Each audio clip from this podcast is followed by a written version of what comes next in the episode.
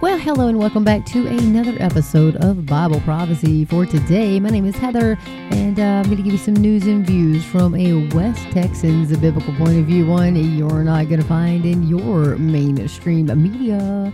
Hey, folks, welcome to today's podcast. And uh, it is July the 2nd on a Sunday. And I have a couple articles uh, from a few days ago I want to talk about, and I have ones uh, for some uh, yesterday and the day before. So, a lot of stuff happening in the news today. You can't even keep up with it anymore. But big news, big news. Pastors are twisting the Bible for LGBT movement.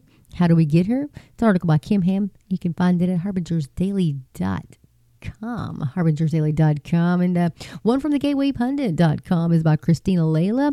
Uh, King Charles activates, quote, climate clock, warns there is six years left to limit global warming. Mm-hmm. Know, we're going with that. And you know him, you love him. He is my favorite. It is Leo Hohmann, H O H M A N N dot com. Atlanta Airport goes full dystopian using digital face recognition IDs, fulfilling Klaus Schwab's prophecy that humans will be digitized. And this is by, um, this was uploaded actually by Jim Hoft on his uh, the gatewaypundit.com's um, column, but it is by Leo Hohmann. You can probably find that at leohohmann.com as well. And what else? The UN's proposed seven year plan prophetically significant, asked Jonathan Brentner. Well, I don't know. We'll talk about that article today as well. And there's a whole lot more that I want to talk to you guys about, but just, you know, not enough to cram into an hour's podcast. So, Oh, goodness. I do have some very disturbing and sad news. One of my dear, dear friends of years and years ago, uh, Lisa Anderson, she passed away Wednesday um, unexpectedly. She was 52, would have been 53 August the 2nd. And, folks, I'm heartbroken. She and uh, a couple other folks were a huge part of my early 20s. And, um, I'll tell you why I'm really, really heartbroken because, you know, we all miss and love our loved ones who've gone on to be with the Lord. But my sweet friend was a homosexual and um, she was uh, married. I guess I found out later that she had married another woman, uh, I think in 2013 or 12 or something like that. And uh, I was very, very heartbroken over that. And so, you know, everybody's like, you don't know their heart, is what they always throw out there. Their heart. Well, let me tell you something. It ain't your heart. Uh, the heart is desperately wicked above all else, the Bible says, but it's, you don't know their personal relationship with Jesus Christ. And uh, I know she knew Jesus. Um, I know that uh, she had prayed. Um, but the thing is, the Bible tells us um, that you can't live knowingly that lifestyle and still be you know, uh, in in obedience to God's word and His truth in the Bible. And um, you know, I, I've wrestled with this for days now, and I'm just truly heartbroken because she knows she knows how I felt about that. She knows she knows I'm a Christian. I didn't shy away from telling her what the Bible says, um, and so uh, you know, uh, we grieve for those who we've truly, truly lost you know, and uh, like they say, um, I'm just I'm just at a total loss, you guys. I'm just heartbroken, and I've lost several several friends this year, and ones that I know most definitely have gone on to be with the Lord, and then there are those that you don't really know, you know. But I tell you what, she had a, a, a very dramatic or traumatic childhood and the Bible says um, that if you were to hurt one of these little ones, his children, that it would be better if a millstone were hung around your neck and you were thrown to the depths of the sea, and uh, than for you to hurt one of his children. And so, you know, I take a lot of that into consideration, but I can't can't change um, what the Bible says, and the Bible says is true. You can't believe just certain parts of the Bible that you want to believe and ignore other parts. There is a hell, and it is for real, and it is for eternity. And uh, so, if you know somebody right now who um, is in a lifestyle that is against God's word, that is an abomination to God's word, you might want to talk to him again about the love of Jesus, the only real love. It's not love is love like they want to tell you. And all those people that lie to these to these folks who struggle with um, same sex attraction and they tell them that their feelings are legitimate and that they're okay and there's nothing wrong with that. Especially pastors who call quote air quote pastors who tell these people, "Oh, there's nothing wrong with that. God is love." But they don't tell you the truth of the word of God. There's a special place in hell for those people. And uh, it breaks my heart.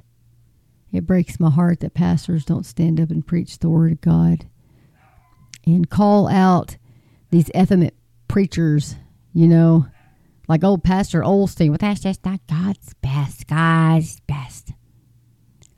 And then you have the Southern Baptist Convention that was meeting uh, on whether or not to allow women pastors. I never thought I'd see that day. My aunt always told me, my mama did too. Find you a Southern Baptist church and you know they will preach you the word of God. That's not the case anymore, you guys. I do belong to a Southern Baptist church, but we do preach the Word of God. And uh, you know, unfortunately, the church that I attend has been part of the SBC for since its inception. So, and this church has been there for all 50, 60, almost 100 years. And um, do we adhere to uh, what the SBC has to say about all? No, my pastor believes that the word of God is inerrant. Women pastors are a big no no. The Bible says no, no, no for a reason. People are like, we're just a blah blah blah. You're just whatever. No, God made women and men equal. We have we are equal in the eyes of God. But we have different roles. You know, in a marriage you know, the man is the head of the woman, the woman is the head of the children, Christ is the head of the church, Christ is the head of the man, of the woman, the whole thing. There's the Bible has this for a reason. We complement each other. It's called complementarianism. We complement one another. And uh, when you stray from the Word of God and you go towards this culture and you go to these so called churches that tell you homosexuality is okay, God loves you just the way you are. God wouldn't send you to hell, to the lake of fire forever and ever to be tormented? No. No. Of course not. What, what kind of a loving God would do that? They lie to you. Remember what Satan said? Did God say? Yeah. Folks, I am just heartbroken over my friend. But all the more reason to tell people the truth about the Word of God before it's too late. You never know when God's going to call you home or when God's going to call your number.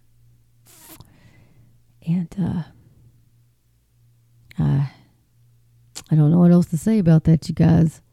I just don't know. But I will tell you, these headlines are pointing to Christ's soon return very, very soon. And uh, if you had a chance to watch uh, Pastor Billy's update on Klaus Schwab today, I watched it on the Facebook Live, and it was on point. The Mark of the Beast, brain chips, Elon Musk, Neuralink, all these things, and they make it sound really good. Like, look, we put this brain chip in this dude, and look, he was paralyzed after a motorcycle accident 20 years ago. Look, he's walking with his thoughts. Oh my gosh, isn't that amazing? Yeah, it's amazing, but they can control your thoughts. Folks, they have the Dream Center. You can pick your dream. You can do this. And like Pastor Billy says, they've been conditioning us with movies all this time to condition us to what their plan really is. Look at Total Recall. Look at all this stuff. And I'm not a big movie watcher. Uh, I don't watch a lot of movies, and I never really have been a, a, big movie watcher. Just never have. Never really cared about going to the movies. You know, just eh, give or take. I'd rather be outside doing something. You know, my horse, my dogs, whatever. You know, especially when I was a kid. But mom and dad, we used to go out. It was kind of a, a thing with our family. You know, We'd go to Hastings. if you guys ever had Hastings where you're from. talking about age blockbuster. You know, we'd go to those places. Well, we'd pick out movies on the weekend, and that's what we would do on Sundays. You know, after dinner, we'd uh, watch movies. You know, Friday night, you know, mom and dad get off work. You know, we go they go pick out movies, and you know, we'd watch movies. I mean, it was, uh, but not going to the theater was. And I just, I just, you know, I, I loved, you know, watching movies with the family, but by myself, you know, I don't, I don't really watch that much. I don't watch movies. I just never been a big fan because you know they were cursing so much and they're taking the name of the Lord in vain. And I just won't. I, like, what was that? Uh, eighteen hundred or whatever. There's like that movie out uh, on um, was it Amazon Prime or whatever, and everybody's like Paramount Plus, whatever. I don't know. Everybody's like, oh yeah, watching this filmed close to where I live. And uh, I turned out to like, oh, this would be a good western. Like I, I like cowboy shows, you know, like the westerns. And so I flipped it on. The very first episode, within the very first five minutes, they had already taken God's name in vain. I flipped it right off, and I said, well, would have been a good show. but I don't want to hear that. I don't want to hear that. And I know a lot of people like, well, I'll just overlook it and keep watching. Well, you can do that, but I can't. My conscience won't let me do that. If you profane the name of my God, I don't really want to watch your program. Let me get some coffee. Mm. Mm.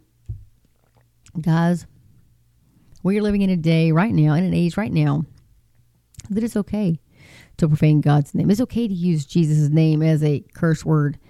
Um, it's okay to do all this thing culturally and they don't care who they offend. They don't care about Christians. They don't care about offending us. Oh, but you you don't ever hear somebody, oh Muhammad. You know, nobody ever says his name in vain. um, because he's not for real. That's why I'd be like saying cheeseburgers. I say that a lot. oh, cheeseburgers.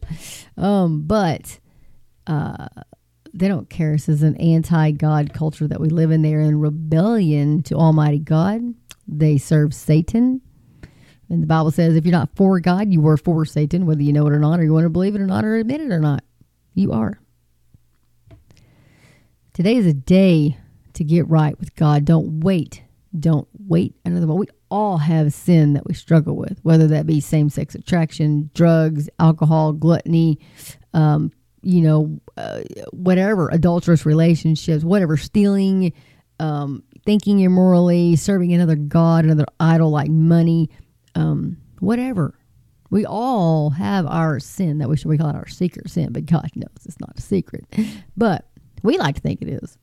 But we all have that certain sin. And I was watching, was it Pastor Media the other night? It says, You have to pick up your cross and follow me, Jesus said. Pick up your cross daily and follow me. What does that mean? We are in a war, in a spiritual battle, folks. We're in a spiritual battle. And Satan knows that sin that gets you every time. He knows what's temptations to punch, you know, to get you to sin. You know, I get angry. Mine's anger. I know that. And, uh, you know, um, especially with, you know, where I live, the neighbors right now slamming doors, banging, clanging, all kinds of stuff, kids screaming, whatever, you know. the laughter of kids is like heaven, though. You know, that's like music. That's different than, you know, and it's not really the kids screaming, it's the adults. but he knows which buttons to push. So we are in a spiritual battle. So when we pick up our cross daily and follow across, means we have to put down those thoughts. What does Jesus say? Take those thoughts captive, turn them over to Christ. That's what I do. I take them to thought man and best give them to Jesus. As soon as that thought in my mind, oh, yeah, rebuke that in Jesus' name. Here, you know, boom. But if we don't, and we let those thoughts build a nest in our head, you know, we're like, oh, you know, you entertain, like take it inside, you entertain those thoughts, mm, then you get yourself in trouble. So we pick up our cross daily. We fight against those temptations. We fight against the devil and his little minions, you know, whispering stuff and tempting us and all. So it's a struggle every day. So no matter what that you know, sin, like my friend, she was a homosexual. You know, if she would have repented and have come to Christ and had done away with that, turned away from that sin, even though she struggled with it and still fought with it, you know, every day, then that's different. But when she married the other person, the woman, then it became different.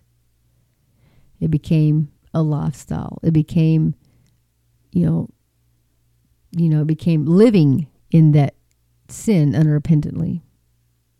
And so I think that's what I struggle with the most. Because when I read her obituary, I did not know that. And I hadn't talked to her in several years. I think 2021 was the last time I spoke with her, but it was just through messaging, and I hadn't seen her in such a long time. And the thing, the thing is, she was the sweetest, kindest person I have ever met in my life. And I'm not saying that besides my daddy. he was the he was a gentle giant. He was a big teddy bear. She had a contagious laugh, and she would do anything for anybody. And so that I think just just just uh, nearly rips my insides out. You know, so we live in this world and we we we tell people the truth. We tell them we preach the truth, but then there come along them other folks that say, "Oh God, did God say that that was wrong? Did He really?" Well, that was the Old Testament. They like to throw up. That was the Old, the New Testament. Jesus doesn't say anything about. It. Jesus does. Jesus says a marriage between a man and a woman. And the Old Testament does speak about homosexuality. It's in Romans since several other places in the New Testament as well. Homosexual will not inherit the kingdom of God. Homosexual will not inherit, you know what I mean? Effeminate, which means you are a male, but you are, you present yourself as like a female. You're very um, feminine. We would call those drag, well, I wouldn't even call them drag, jump drag queens, like demonic. But we live in a world today, and I, I don't know why I'm off on this tangent, but I guess because my friend has just been on my heart since I found out Thursday uh, or Friday. I, I, I mm, yeah, I found out. I found out Friday, but uh, um, I don't know. But we live in in a day where culture screams that this is okay, and we have the government and um, these quote unquote medical doctors and all these people telling you that it's okay. And oh, let's just change little Timmy into a, a, a little Jane. And let's just take Jane and make her a Jim. And uh, it's just evil it's child abuse. And then as you grow older, you know, nobody really steps in to tell you that it's the truth. But if they do, you get angry and uh, you don't want to hear it, or you ignore the person because you don't want to hear the truth because they represent the truth because they are the salt in the wound of your sin. And you don't want to be around those people, you know? And you would much rather migrate to the folks who tell you that your sin is okay, tell you hey, God loves you anyway. You know, tells you that your that your sin is not really a sin. No, that's not a sin. That's a mistake. They say that a lot. Uh, misappropriation of funds. You stole the money. You know, call it what it is. But they don't. And we have these pastors out there like Andy Stanley, Joel Osteen, Furtick, all these people out there that tell them that this is okay, that affirm their lifestyle. The Methodist Church, know, when they voted for that and God struck their steeple with lightning, it probably should have told them something, but it didn't. Same thing with the Baptist Church. They got struck too.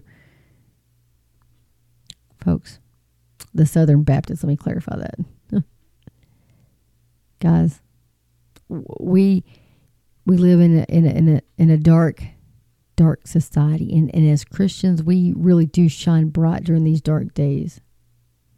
The darker it gets, remember, the brighter we shine because we have Christ living in us.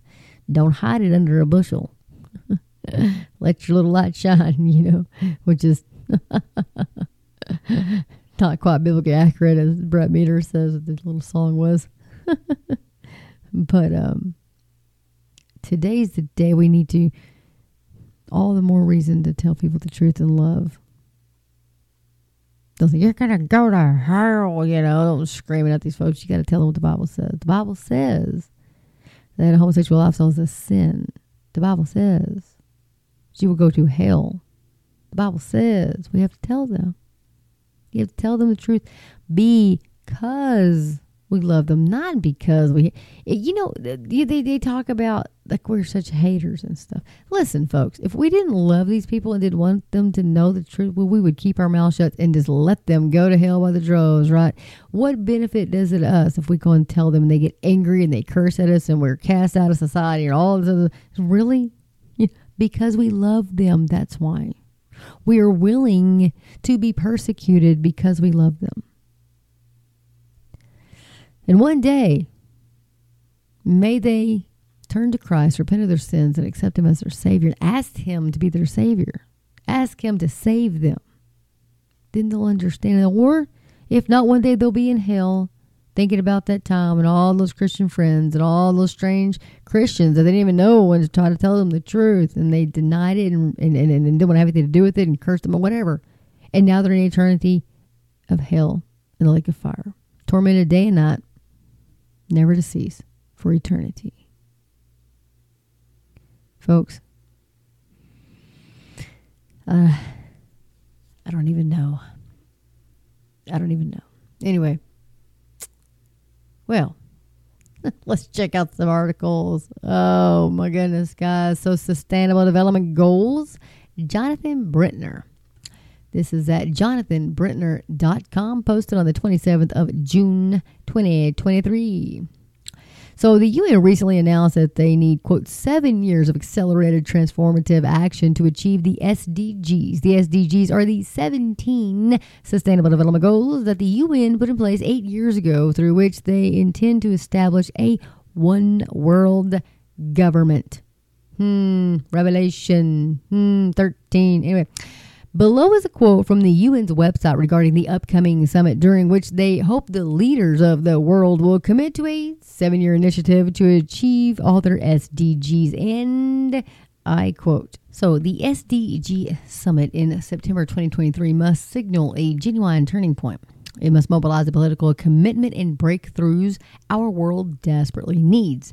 It must deliver a rescue plan for people and planet. At the center of this rescue plan, heads of state and government must recommit to seven years of accelerated, sustained, and transformative action, both nationally and internationally, to develop on the promise of the SDGs.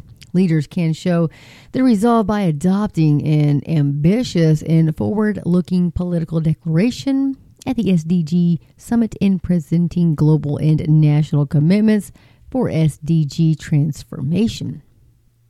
Jonathan goes on to say, is the fact that the globalists of our day are thinking in terms of seven year prophetically significant folks. You know, I say this all the time 2030, 2030, we're in 2023. Makes me hmm, wonder.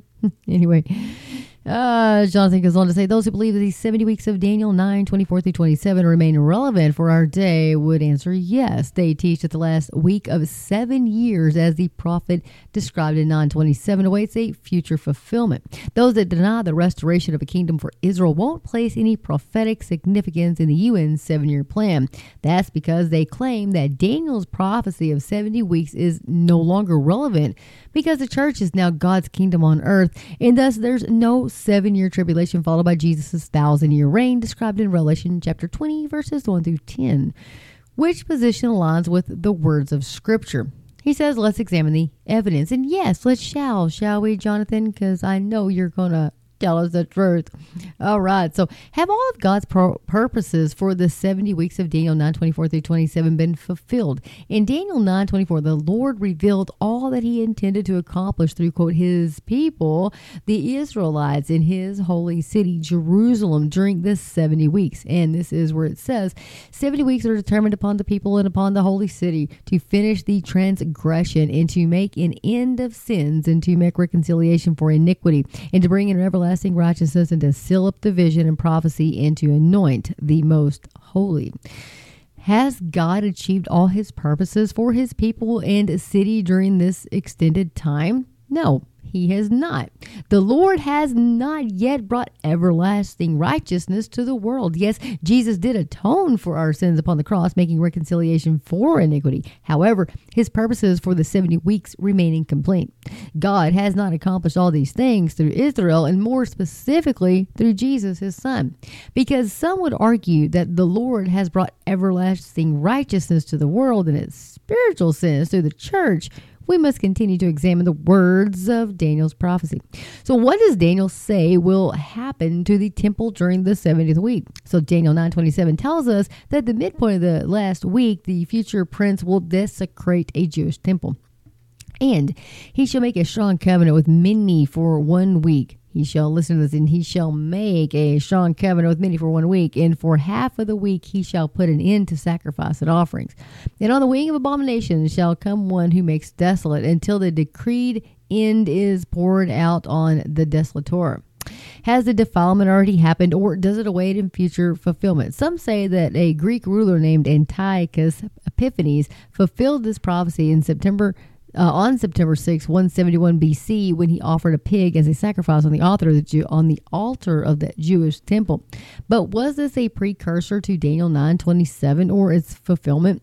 Those who have calculated the time of the first 69 weeks of Daniel's prophecy discover that this time period ended on the exact same day that Jesus rode triumphantly into Jerusalem, one week before he was cut off, fulfilling the words of Daniel 9:26. It's illogical to say that the 70th week occurred before the previous 69. That's similar to saying the number of 12 comes before the number 5. Secondly, and most importantly, the Lord Himself said that Daniel's 70th week remained unfulfilled in His day, 200 years after Antiochus defiled the Jewish temple. Jesus referred to the temple desecration when talking about the end of the age. Jesus in Matthew 24 15 referred to the, to the fulfillment of Daniel 9 27 as a future event. So when you see the abomination of desolation spoken of by prophet Daniel standing in the holy place, let the reader understand. When asked about the age, when he asked about the end of the age and his return to the earth, Jesus mentioned Daniel's prophecy of the desecration of the temple as a sign of these things. In AD 70, a Roman general named Titus destroyed the second Jewish temple along with much of Jerusalem. This set off a persecution of the Jewish populace that resulted in the death of a great many. A great many pastors and Christian teachers, writers today claim that Titus fulfilled Daniel's 70th week, as well as Jesus' words in Matthew 24 15 to 20 at this time. However, it is credible to say that Titus fulfilled Daniel's prophecy of the seven. He goes, however, is it credible to say that Titus fulfilled Daniel's prophecy of the 70th week? No, it's not. He says it's impossible that Titus could have been the desolator of the temple during the 70th week of Daniel because, uh, the, because what the apostle Paul said about him. Paul prophesied that Jesus will destroy the desolator of the temple at his second coming. In Second Titus 2, 3, and 3 through 4.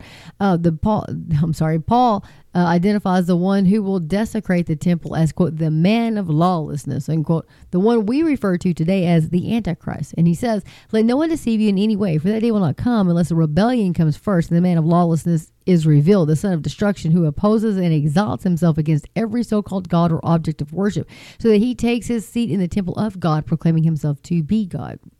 The apostle tells us that the future desolator will blaspheme the Lord, sit in the temple of God, and proclaim himself to be God. This has to be the guy that the prophet talked about in Daniel 9:27 and that Jesus referred to in Matthew 24:15. Who else could it be? Jonathan asks. Paul then adds one detail about the one that will commit Daniel's abomination of desolation at the halfway point of the 70th week, and he says, and then the lawless the lawless one will be revealed whom the lord jesus will kill with the breath of his mouth and bring to nothing by the appearance of his coming second thessalonians chapter 2 verse 8 jesus himself will kill the future prince uh, that will desecrate the temple at his second coming.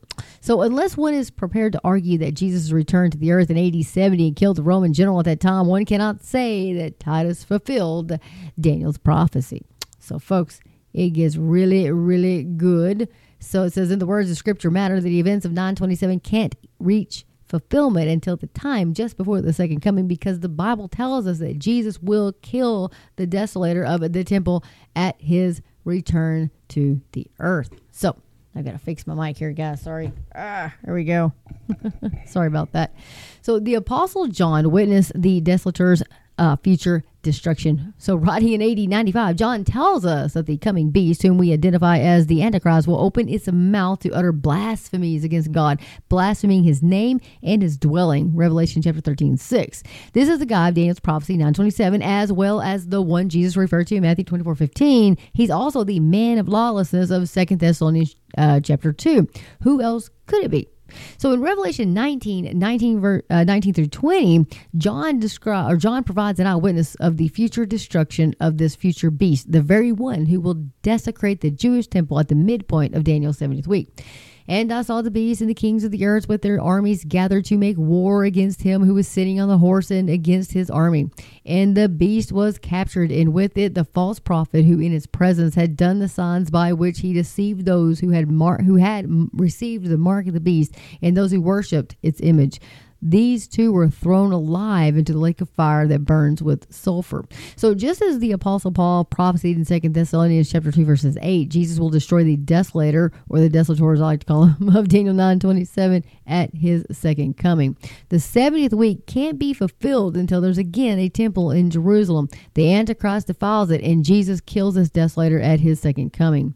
Irenaeus, which is AD 130 to 202, regarded the desecration of the temple as a future event. Irenaeus, an early teacher leader, a bishop in Lyons, France, and prominent theologian, wrote against heresies in AD 180 to combat the spread of Gnosticism. He was born in Smyrna and received his training in the faith from Polycarp, whom the apostle John himself discipled. In Against Heresies, Book 5, uh, Chapter 30, Section 4, Irenaeus wrote these words, and I quote But when the Antichrist shall have devastated all things in this world, he will reign for three years and six months, and sit in the temple in Jerusalem. And then the Lord will come from heaven in the clouds in the glory of the Father, sending, his, sending this man and those who follow him into the lake of fire, but bringing in for the righteous times of the kingdom. And so, uh, this quote is important for the following reasons, Jonathan said.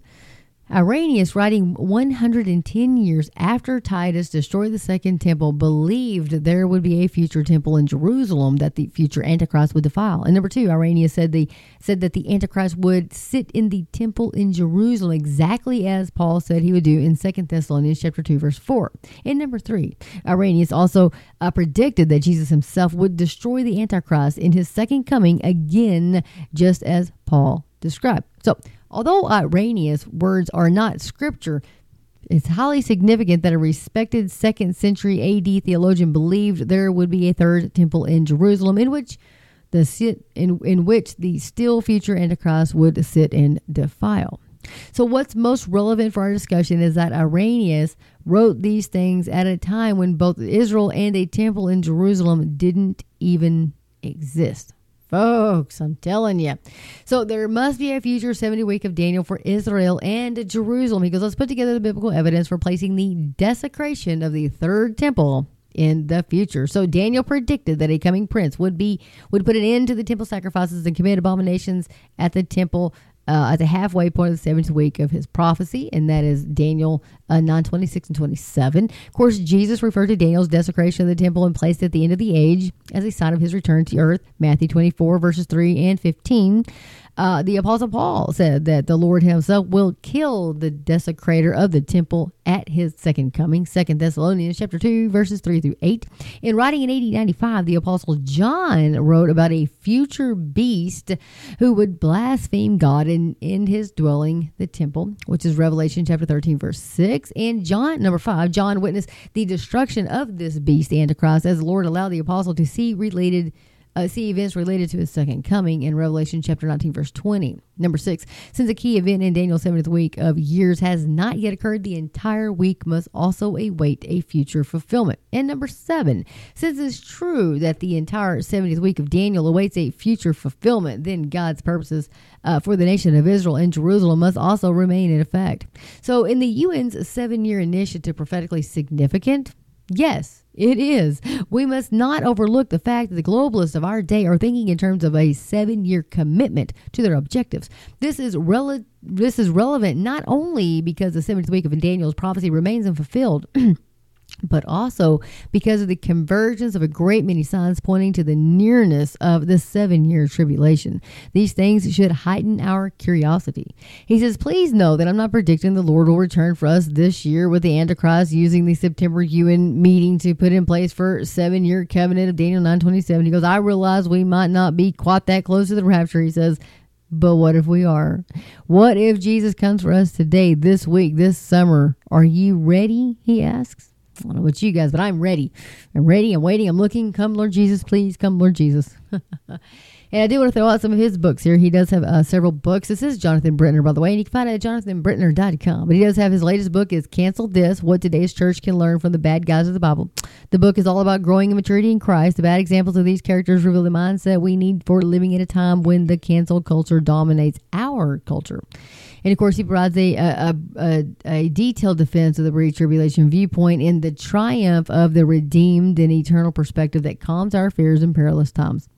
Folks, you guys can check out both of those. Um, if you want to, you can go to jonathanbrentner.com, and I'm sure he's got them on Amazon as well. But I have one of his books as well. He's very, very good.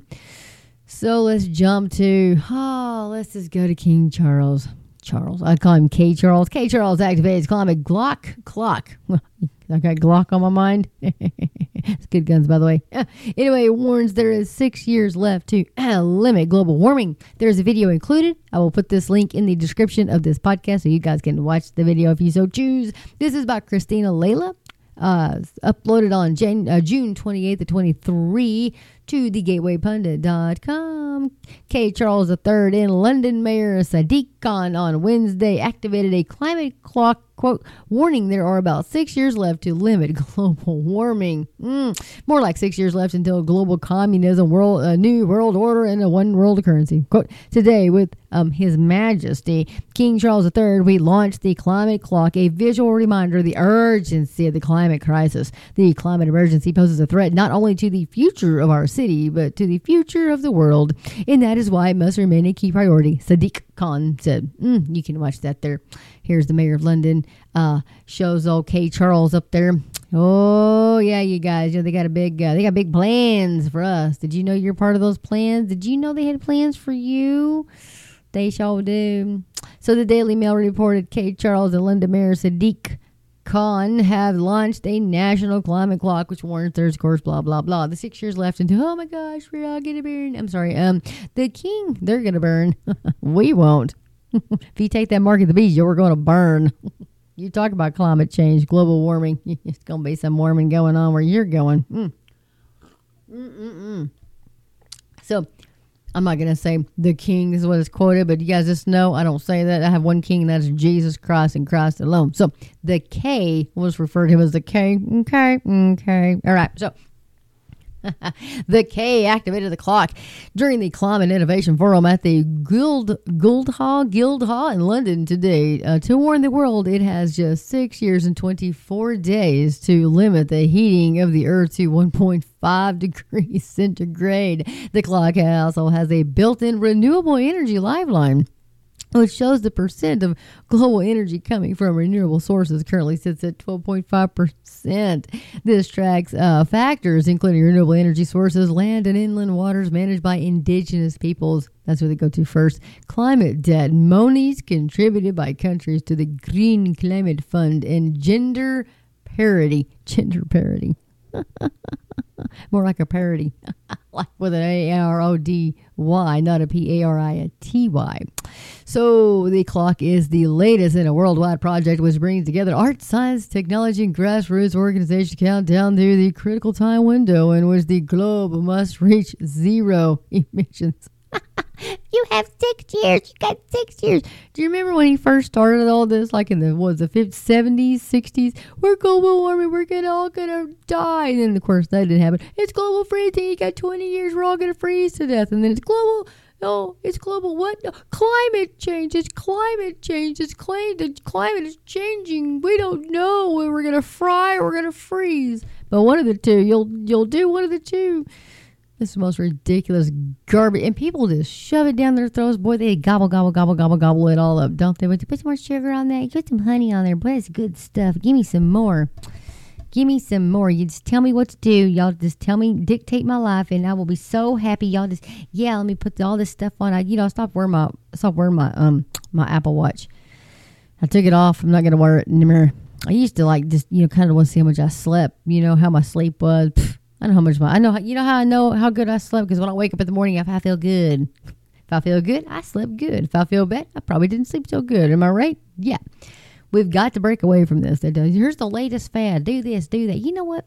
I, I I was raised at a time when I lived on the farm, and there was nothing. It was nothing. Me and my brother used to play pocket cars in the dirt. And he's like literally he's a genius. My brother's literally a genius. And so he, he used to make all these like elaborate trails. And boy, he had like little tunnels in the. I mean, it was so cool. His big old whipping willow tree there. I don't know if you guys know what those weeping willow trees are. Oh, beautiful. Um, you know, we had just had some. I swam in uh, irrigation ditches. I helped my daddy irrigate corn and and uh, rode on the tractor. Mama wouldn't let us drive a tractor. She said it was too dangerous. Wouldn't let us mow yards. That's too dangerous. And, uh, I got my first house. I'm like, I don't know how to mow my lawn. I had to hire a, I had to hire a lawn guy. I was like, that's like, I could have saved that money. You know? oh, but you know, but on the farm, we always had something to do. I'd go play with the horses. I was always riding my bike. I tell you what, me and my brother, we built that. My brother built these ramps, and I he told me to go first, you know, because I was smaller and lighter. And I guess if it held me, it might hold him too.